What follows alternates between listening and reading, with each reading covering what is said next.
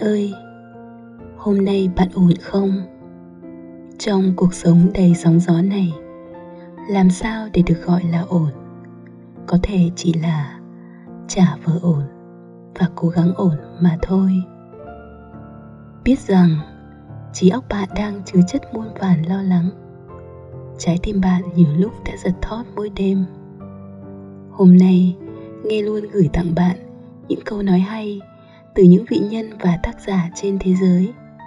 Những câu châm ngôn này được đúc kết từ những kinh nghiệm của họ sau khi đã trải qua muôn vàn đau khổ và lo lắng.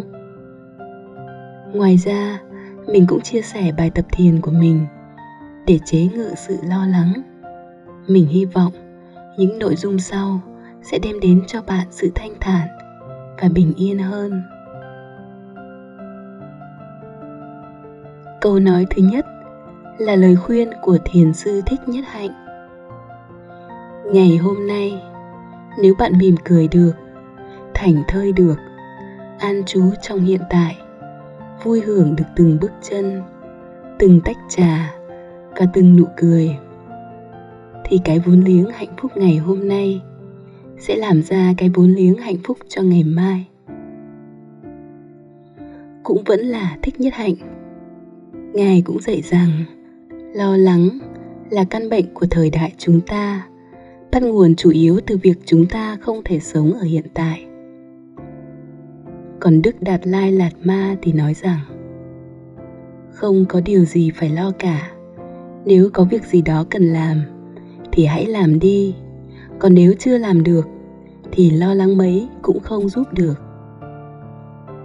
Dale Carnegie tác giả của cuốn sách lừng danh, Đắc Nhân Tâm, đã nói rằng, sự mệt mỏi của chúng ta thường không phải do công việc, mà là do lo lắng, thất vọng và bực bội. Còn theo winston churchill, cố thủ tướng của nước anh, khi tôi nhìn lại tất cả những lo lắng này, tôi nhớ câu chuyện của một người đàn ông già đã nói trên giường bệnh rằng ông đã gặp rất nhiều trục trặc trong cuộc sống của mình. Hầu hết đều chưa từng xảy ra. Chúa cũng dạy chúng ta rằng, đừng lo lắng về ngày mai, vì ngày mai sẽ mang lại những lo lắng của riêng nó. Rắc rối của hôm nay là đủ cho ngày hôm nay. Đây là những câu nói rất hay về sự lo lắng nếu bạn đã biết cách kiểm soát lo lắng rồi, thì có lẽ bạn không cần phải nghe tiếp nữa. Nếu bạn vẫn còn cảm thấy có một khối nặng nề đang ở trong trí óc bạn, thì hãy cùng mình tập những bài tập này. Bài tập thứ nhất là phân loại lo lắng. Khi lo lắng, mình sẽ không thể tập trung được vào công việc. Mình có thể ngồi thư trước máy tính cả tiếng đồng hồ chỉ để nghĩ đến những điều tiêu cực. Tệ hơn, trí não mình luôn luôn thúc đẩy mình phải tìm kiếm thông tin ủng hộ cho sự lo lắng này. Đặc biệt khi cơ thể có một dấu hiệu bất thường, thay vì đi khám trực tiếp để giải phóng nỗi lo lắng trong đầu, thì mình lại ngồi ở máy tính và hỏi bác sĩ google. Nỗi lo bị khuếch đại lên đến mấy lần, chỉ vì những thông tin mình tìm kiếm được đang ủng hộ mạnh mẽ cho nỗi lo của mình. Sau này, mình tìm cách phân loại nỗi lo lắng ra hai kiểu. Kiểu thứ nhất, đó là lo lắng cần thực hiện hành động ngay.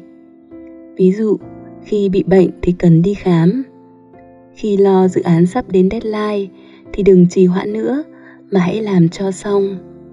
Khi lo bị phạt do nộp báo cáo muộn, nộp thuế muộn thì nộp xong càng sớm càng tốt kiểu thứ hai, đó là lo lắng nhưng không giải quyết gì. Kiểu này còn nặng nề hơn kiểu trước, vì nó không nằm trong tầm kiểm soát của ta. Nhưng để xua tan nỗi lo này, ta chỉ có cách kiểm soát tâm trí. Cách thứ nhất là tập thở. Cách này mình sẽ nói chi tiết ở phần tiếp theo. Cách thứ hai là tập trung vào làm một công việc gì đó lúc này, mình sẽ tìm một việc chân tay để làm. Vì mình biết, mình không thể tập trung làm việc trí óc. Ví dụ, mình sẽ đứng dậy, đi dọn dẹp nhà cửa, hoặc đi nấu một món ăn ngon. Khi thời gian qua đi, có thể nỗi lo đó đã được giải phóng. Chẳng hạn, nếu bạn quá lo khi người thân của bạn vừa bước lên máy bay, hoặc vừa trèo lên xe máy để đi một quãng đường dài sau khi bạn đã làm hết tất cả mọi việc, từ dọn dẹp nhà cửa, cọ rửa xong nồi bát đĩa trong vòng 2 tiếng, thì người thân bạn đã đến nơi an toàn và gọi điện về cho bạn. Bạn sẽ cảm thấy mình không phí thời gian vào sự lo lắng vô ích. Bài tập thứ hai là hít thở sâu. Có rất nhiều nỗi lo mà chúng ta lo vô ích, nhưng chúng ta cảm thấy như có một khối đè nặng trong tim, khiến ta cảm thấy nghẹt thở. Mình đã có cảm giác như thế. Nó thật sự kinh khủng. Nó kéo dài cả ngày. Và mình không biết cách làm dịu nó như thế nào. Cuối cùng, đã có người nói với mình, hãy hít thở sâu vào. Khi thực hành, mặc dù những lo lắng đó vẫn trong đầu mình, nhưng nó không đè nặng trái tim mình nữa nhịp tim bình tĩnh hơn, mồ hôi không đổ đầm đìa. Và rồi, mình đã học được một cách kiểm soát tốt hơn, đó là thiền. Nghe đến thiền, bạn đừng vội bỏ đi, vì chắc mình cũng như bạn thôi, mình chưa thành thục thiền. Nhưng bình tĩnh nào, cứ từ từ, khi bắt đầu thiền, chỉ cần ngồi yên tĩnh, hít vào, thở ra thật chậm mỗi khi thiền, mình luôn nhớ lời giảng của thầy thích nhất hạnh. Đây là bài học đầu tiên mình học được từ thầy. Thở vào, tâm tĩnh lặng, thở ra, miệng mỉm cười. Thở vào, an trú trong hiện tại. Thở ra, giây phút đẹp tuyệt vời thở vào. Tâm tĩnh lặng. Thở ra. Miệng mỉm cười. Thở vào. An trú trong hiện tại. Thở ra. Giây phút đẹp tuyệt vời. Thở vào. Tâm tĩnh lặng. Thở ra miệng mỉm cười. Thở vào, an trú trong hiện tại. Thở ra, giây phút đẹp tuyệt vời.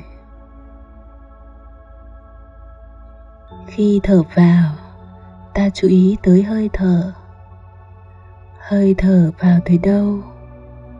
Ta cảm thấy tĩnh lặng tới đó giống như khi ta uống nước mát. Nước tới đâu thì ruột gan ta mát tới đó. Trong thiền tập, hễ tâm tĩnh lặng thì thân cũng tĩnh lặng. Bởi vì hơi thở có ý thức đem thân và tâm về một mối. Khi thở ra, ta mỉm cười để thư giãn tất cả các bắp thịt trên mặt thần kinh ta cũng được thư giãn khi ta mỉm cười. Nụ cười là kết quả của sự tĩnh lặng do hơi thở đem lại, mà cũng là nguyên nhân giúp ta trở nên thư thái và cảm thấy an lạc. Hơi thở thứ hai đem ta về giây phút hiện tại, cắt đứt mọi ràng buộc với quá khứ và mọi lo lắng về tương lai. Để ta có thể an trú trong giây phút hiện tại. Sự sống chỉ có mặt trong giây phút hiện tại. Ta phải trở về với sự sống chân thật. Biết mình đang sống và biết mình có thể tiếp xúc với tất cả màu nhiệm của sự sống trong ta và xung quanh ta đó là một phép lạ. Chỉ cần mở mắt hoặc lắng nghe là ta tiếp nhận được những mầu nhiệm của sự sống. Giây phút hiện tại có thể là giây phút đẹp nhất và tuyệt vời nhất.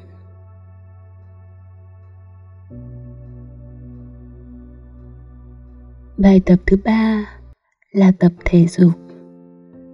Nếu bạn không thể tìm ra việc gì đó để khỏa lấp thời gian lo lắng. Bạn có thể tập thể dục. Những bài tập này sẽ khiến bạn chìm đắm vào việc đốt calo.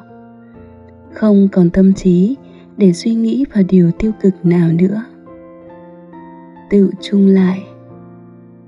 Cốt lõi của cả ba cách vừa rồi là giúp bạn tránh niệm hơn, tập trung vào hiện tại hơn, để không nuối tiếc quá khứ và không phiền muộn vì tương lai hầu hết chúng ta không thể làm theo người khác. Khi họ nói rằng, đừng lo lắng nữa, hãy nghĩ tích cực hơn. Tâm tư ta lúc đó dối bời, làm sao người khác hiểu được? Ta phải tự đối diện với lo lắng và xác định nó để tìm ra cách đối phó phù hợp. Trên app của nghe luôn có rất nhiều cuốn sách phật giáo miễn phí, chắc chắn sẽ khiến bạn sống an lạc hơn nghe luôn, chúc bạn tìm thấy sự bình yên trong tâm hồn mình, trong cuộc sống đầy bão rông này. À quên, các bạn nhớ like và subscribe kênh để ủng hộ bên mình nha.